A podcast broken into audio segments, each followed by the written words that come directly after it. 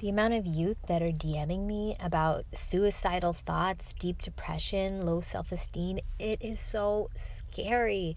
And I've just felt this extreme responsibility to tell parents this information, to know about these things that they should be avoiding, because we could totally change the future of our ummah if we just choose to change ourselves. Hey, assalamu alaikum. Thank you for joining us here at Mindful Muslimah Speaks, the place where we are empowering women to grow and thrive. I hope all of you are well. Today, we are going to do a podcast that is for parenting, but I wanted to say that. Um, you know, the one thing I really love about the community that we have here is so many young women who are actually not married or don't have children at all yet. Inshallah you will. You have wonderful children um, they keep saying how they're just dying to learn so that when they become moms, they're going to know how to do this stuff. And you know, that's one thing I want to say that, you know, part of our, our, our deen teaches us that we should be learning these things before they happen. How to be a great wife before you're a wife, how to be a great mom before you're a mom, you know, all these things. So, this information is for moms, but it's also for women that are going to get married and going to have children. And just knowing these things before can set your children up for so much better success, so this is for all of you young and already with um, children that are just striving and trying to do our best. So today's um, podcast are the five things that no Muslim parent should do.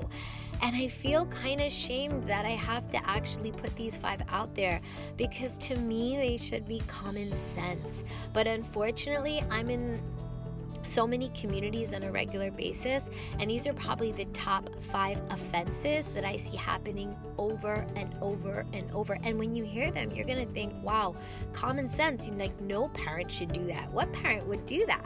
But you would just be surprised. And there's a reason I'm, I'm bringing these five, and I feel so passionate about talking about this topic, is because, um, you know, these are directly related to destroying our child's self esteem. And, you know, we talk about happiness happiness. We all, you know, as parents, we want our children to be happy. But the truth is, we're sabotaging that happiness if we destroy their self esteem. Because self esteem is directly tied to self worth and internal, you know, feelings of being good enough, and that could just really beat a person up and totally stop them from being happy and feeling successful. So, if we really love our children and if we really want them to be happy, we have to make sure that we are building that self esteem and not tearing it down. The second reason I wanted to bring this is because it's directly related to that um, sensitive and critical bond between the child and the parent. These types of behaviors can um, jeopardize that, and it's really not um, a good thing to do. And last thing I want to say is the fact that I have girls, young girls, um, DMing me on a regular basis um, with huge self esteem issues, deep depression, and even suicidal thoughts directly related to have experiencing um, w- at least one or, or more than one of these five things from their parents shows how important it is for us as a community to stop doing these and stop thinking they're no big deal. All right, so we're going to jump right in. Uh, before I do, I want to make a shout out today, and I did want to shout out someone that um, is really just doing a a beautiful amount of work for the community. I wanted to say, um, Jazak Sister Saida, for just constantly striving and leading all the young women in um, the community in New York City. And Sister Saida has been doing just an amazing job, and I'm so proud of her. She was like um, one of my former students, and then she ended up now being a leader in the community um, based off like so many of the the conversations and things that we did together. And she's just growing into beautiful woman. And I just want to say how incredibly um, uh, impressed I am, and um, I'm just in awe at what you do every day. And she also shares a lot of what I I uh, do here at Mindful Muslimah. So Jazakumullahu khairan Saida. May Allah give you continued success in your endeavors and count it for your dunya and your akhirah. Ameen. Okay, so let's dive right into today's topic. The first one is. Number one thing, um, it's not these are in no particular order. They're all kind of equally offensive, guys. I wish they weren't. But the first one I want to mention is um, no Muslim parent should be making negative comments to their daughter about their weight or their, their daughters or, or nieces or any females in the house, to be honest. Um, this is a joke in many, many families. Um, I, am around many families, and it's known that this particular girl in the in the house is fat, and um, everybody makes fun of her. They call her all kinds of names and you know what's so funny? Sometimes the girls, when I look at them, they're not even fat. But I guess in compare it to like the culture, what is acceptable in their culture, and that does, you know, tends to change from culture to culture, um, they tend to mock her. And if you could see the faces on these girls, I mean, it's just horrific. And and as you can imagine, um, in this world where it's really hard to feel beautiful as a woman if you're not all these amazing things and all these airbrushed things in social media.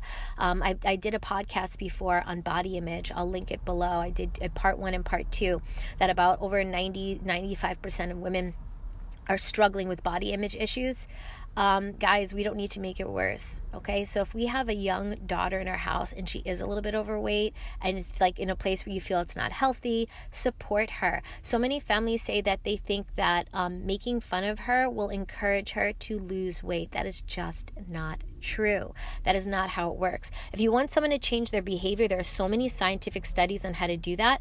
And it actually mentions that not putting someone down or punishing them, actually highlighting good things encourages them to want to strive for better. So when any of us are told how amazing we're doing, it tends to make us want to be more amazing. But when we're told how not amazing we are, as you can imagine, it makes us just feel horrible and want to give up. So please stop thinking that will for the parents that do that that that will encourage them. It is not the way. If you're truly worried about their weight, please go to your doctor, try to put them on a particular diet, support them, rally around them. Definitely don't talk about their weight in a negative way privately in the house or publicly with other family members. It is so hurtful. And as a mother, we are meant to be supports for our children, constant streams of encouragement and love and empathy, and never be the source of their pain intentionally. Um, so if you were doing this, may Allah forgive you, may Allah forgive us, all of us, but please stop. It is really going to hurt your child, and it's not something we can do as, as Muslims, and it's not part of the sunnah. It's just really not. Okay, number two, calling children vulgar nicknames, even in jest, even in joking. So, like whether it's in English or in your native tongue. So, I tend to hear these names in native tongues of many different cultures. Um, I've heard them many times like the parent will refer to the child as things as um, donkeys dogs animals um, asking for the jinn to take them away. Um, you know, uh, may Allah curse you. Like, I can't believe parents say these things. But what happens if they become cultural norms? They become things that you just say to kids. It's totally normal. Like, hey, get over here, you kelb, or something like that. Like, in so many different cultures, there are different names for these things, and I've heard them in multiple cultures. Um, so, what I want to say is in Islam, we're encouraged to make dua for our children, not against them. And the other thing is, we're learning learn in psychology that whatever you tell the child they are, they be, they become that even more because they start to believe it's true. So if you're calling a child a donkey or an animal and you're saying they have no adab and they're running around, well, they now, after hearing it 10 times, 11 times, 12 times, what do you think they now believe? Well, they have no adab. So they just start behaving like they have no adab. They start uh, manners, you know? They start running around like the crazy thing that you say they are. So if you want your child to be better and I want our child, my child to be better, we have to call them beautiful names. So we say, oh, my love, oh, my sweet, oh, thank you. And when they're being, um, less than what we want them to be, we have to say words of encouragement. Like if you notice your child is jumping around the couch, you say, In our house, we don't jump like that. I loved how you were sitting five minutes ago. I was so impressed. That was wonderful. Please get off the couch. We don't jump like that. Da da da da da. It's as simple as that, guys. It should not be like, Oh, you monkey, look at you. You're always doing this. You're always doing that. You're never going to change. Think about those words, hearing them day in and day out. If I told you every day, you're horrible, you're horrible, you're horrible, you're, what do you think you're going to feel about yourself? You're going to start to believe it's true, even if it's just my opinion. I might you might not be horrible at all, right? So what we tell our children, especially in this day and age when they're young and they're starting to figure out who they are, again, it really hurts their self esteem and it makes their behavior actually worse it exacerbates whatever it is that we're trying to stop. So please just take that into account. Um, please don't call your children negative names, or we shouldn't call our children negative names, and we should only be um, using positive things and making dua for them. Uh, of course, never dua against them. Some people actually make dua against their children, and the angels are saying in the same to you. So when, if you say to your child, "May Allah curse you," the angels are saying in the same to you. So of course we don't want that. I know, and all these things, guys. I want you to know. I'm not trying to like, um, you know, hurt parents' feelings. I'm trying to really help because I in effect end up getting the children contact me and as they're getting older and it is something i feel like it could be avoided if we addressed it from the source so i'm just trying to spread the awareness to parents um, the third one is turn our children against one another. Um, we don't mean to do this as parents. It's not something we intentionally do. Like no parent intentionally tries to like turn their child against another child. But that bond between siblings is really important.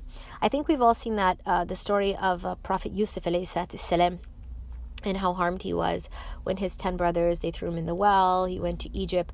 We have this story here of sibling rivalry where allah subhanahu wa ta'ala is trying to highlight the importance of brotherhood or eh, you know sisterhood.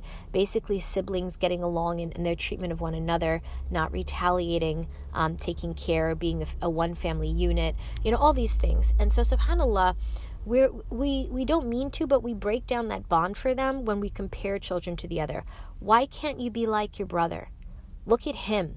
He gets good grades. Or why can't you be like your sister? Look at her. She knows how to sit still you know? And and or sometimes we just as parents we can't help it maybe. Um, we're naturally inclined to one child over the other. We might give them more of our attention. We might buy them something more than the other. The prophet peace be upon him used to always speak about when you give gifts to your children if you give one to one give it to the other. Now you might say well one deserved it and one didn't deserve it. But you know what it still creates hasad or jealousy, just like Habil and Qabil, like these stories, again, sibling rivalry. We have to look to the Quran for the wisdom in these things. When the father would favor one over the other, or, or, or the shaitan would come to one, you know, and say, look, you know, look at your brother, your father's always loving him. Even if the parent didn't do it intentionally, this is just the natural state of the human being, right? So we have to be aware and then just be really careful about what we say when we talk about one child versus another child because we don't want them to end up competing with one another and not bonding and as they're adults they end up going separate ways. That's just the last thing we want in a family that makes it hard for all of us and we've all seen those things happen in our community. And so from the beginning if we're really sensitive about and aware about what we say and how we say it and making sure we're equal to all of our children it develops a better healthier relationship between them number 4 Okay, this is when they start to get older. The last two, so the three were when they're younger, more so. It could be the third one could be when they're older, but the fourth and the fifth one are definitely as they get older. Um, guys, please let's stop pressuring our children to take careers they don't want to. I get it that every Muslim mom and dad wants their kid to be a doctor or an engineer. I get it. It's your long life dream to have a child that is one of these. But I want you to reflect on one thing. In the world, there are so many moving parts. There are so many important people. Okay, let's look at uh, when your car breaks down. Who do you need to go to? A mechanic. When you um, when you need bread, back in the day, they had the famous baker that everyone would go to. Now these people are famous. I mean, these, you know, foodies and things like that. People are and chefs. They're famous. You know, some people they, they want to do a, a, career in in um, cooking or they want to do a career in the arts. Now, don't get me wrong. You should continue to encourage your children to do halal careers. If they want to be like some kind of a pop singer, no, we're not encouraging that. And we explain because by the sunnah this is not um, acceptable and it's it's it's just not healthy for them. And there's a ton of reasons why. That's not going to be the ideal career path for them as a Muslim. But at the end of the day, we have to remember that they are a unique person. I can't tell you how many people are doctors that do not want to be doctors. I remember one comedian was doing a comedy thing, and I remember I don't somehow I caught it in passing, and he said, "I will never ever go to a doctor that doesn't want to be a doctor because I do not want that person working on me." Think about how miserable they are doing that profession. Think about how they're stuck in it unhappy, long hours. Okay, tons of money, but you know, doctors work crazy hours. All this prestige, but they've had to kill themselves in their studies and they don't even like it. It's just it's torture. So, you know, even engineering. There imagine if there were only doctors and engineers in the whole world. There was nobody else. There were no therapists, um, you know, there were no teachers, there were no now, people say, well, you know, sister, you know, we want our child to be able to provide for their family, for this and that. You see, this is the problem with us as a community. We forget the sunnah. Okay? Allah subhanahu wa ta'ala says He will provide. We spend more time worrying about what career path, what college our child will choose, than creating a healthy and um, good Muslim child. At the end of the, the our, our parenting journey, we want to have produced a good Muslim, period. So maybe your child is going to be a doctor or they are going to be an engineer, but they're dating and they're drinking and they're smoking weed, like, or they're just dishonest or they're lazy or they don't even pray. You know how many parents I know have children with beautiful careers and their kids don't even pray? We need to prioritize what we're doing. I don't know why we've gotten so upside down. Actually, I do know. It's because too much of their career is directly related to what we look like to other people. Most of the reasons we're in a lot of problems that we are as a Muslim community is because we are more interested in what people think about us than what Allah subhanahu wa ta'ala thinks about us. Allah subhanahu wa ta'ala promises He will provide for the spouse that has a halal job and is a good Muslim and prays. If we don't trust Allah subhanahu wa ta'ala, then we're not going to believe that. We're going to think it all has to do with what uh, degree they have, right? Not true. Allah tells us that's not true. So then why do we insist on believing it? Okay? So that's the fourth one. The fifth one is like, whew, I don't know what to say, guys. The fifth one is such a problem. And, you know, I'm in the middle of, I'm about to put up a free webinar and a link for it and everything. And I'll let you guys know because I told you I've been working on a marriage course. And for the marriage course, I mean like pre marriage, like how to find a spouse, how to like select one, how to quote unquote date, like all these things that the youth are going through, right?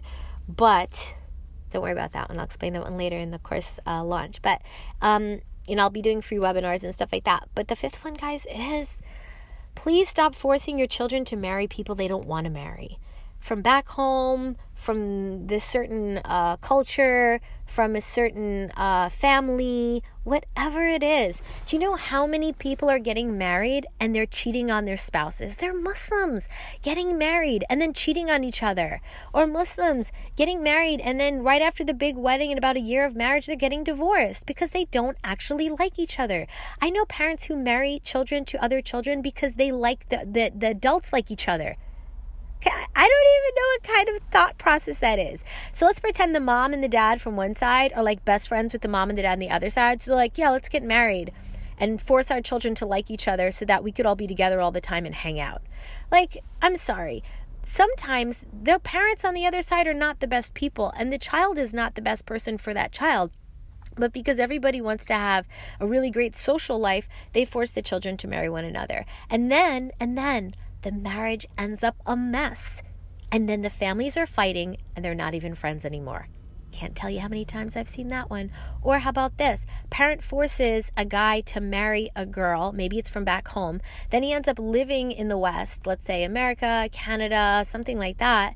And the girl is back home. He keeps her in the country. And then over here, he's cheating on her and dating women like crazy. I can tell you tons of situations I've seen like that. Why are we doing this to our daughters? Why are we putting our sons in this situation where now they're they're unhappy with that choice, but they didn't want to upset the parents, so they married her, but now they're looking for like more western women and they're dating them and they're doing all kind of haram with them and they're feeling guilty about it, but what can they do? They had to make their mom and dad happy and marry that girl back home.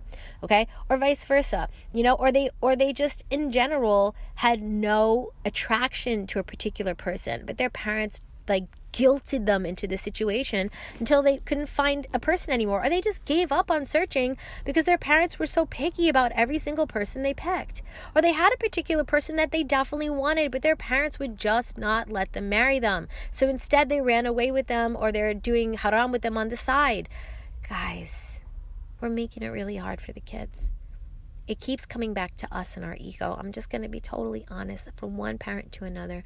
And this is a private conversation between me and you listening wherever you are. When we force our children to do these things, to get these careers, to have these spouses, we're ruining their life. We, we didn't raise them so that we can get them to this point and make them miserable. If we really love our children, we're going to put Allah subhanahu wa ta'ala in the sunnah first. We're not going to worry about their future as much as we're going to worry about investing our time and making sure they're good Muslims. And if we did our job right, Allah, Allah Kareem, Allah will do the rest. We have to let go, relinquish a bit of the power, and embrace some of the trust. And so these are the five things that I tend to see a lot in our community. Some of the biggest problems in our community are stemming from these particular things. I hope this was really helpful. I pray that each of you has a um, easy time raising your children. I know it's not easy. I'm a parent myself. I have five, and I am constantly looking for better ways to do things. No matter how, even I'm parenting 21 years um, just this week, 21 years, Alhamdulillah, and I'm still looking for better ways to do things. Let's keep growing. Let's keep learning. Let's keep striving. If you've made any of these mistakes, it's okay. Make tawbah to Allah subhanahu wa ta'ala and just do better today. Start from today. Just be more mindful. Hold your tongue if you're going to say something negative okay? If you feel like you don't know what to do instead and you just have no idea how to handle the situation better, go into sujood in your salah and ask Allah subhanahu wa ta'ala for help. Allah Kareem. Allah Kareem. He will help with anything if you just make dua in sincere intention. And I am the best, best example of that in my life. He has done that for me so much, which is why I'm so passionate about everything I come to you guys and talk about. So thank you so much for joining the podcast. Please do Share this episode with a parent that you think could benefit. And don't forget to subscribe so you get the latest new releases in our podcast and any other information. I will put some links below to some of the other podcasts that I referred to. Have a great day, guys. Happy parenting. Assalamu alaikum.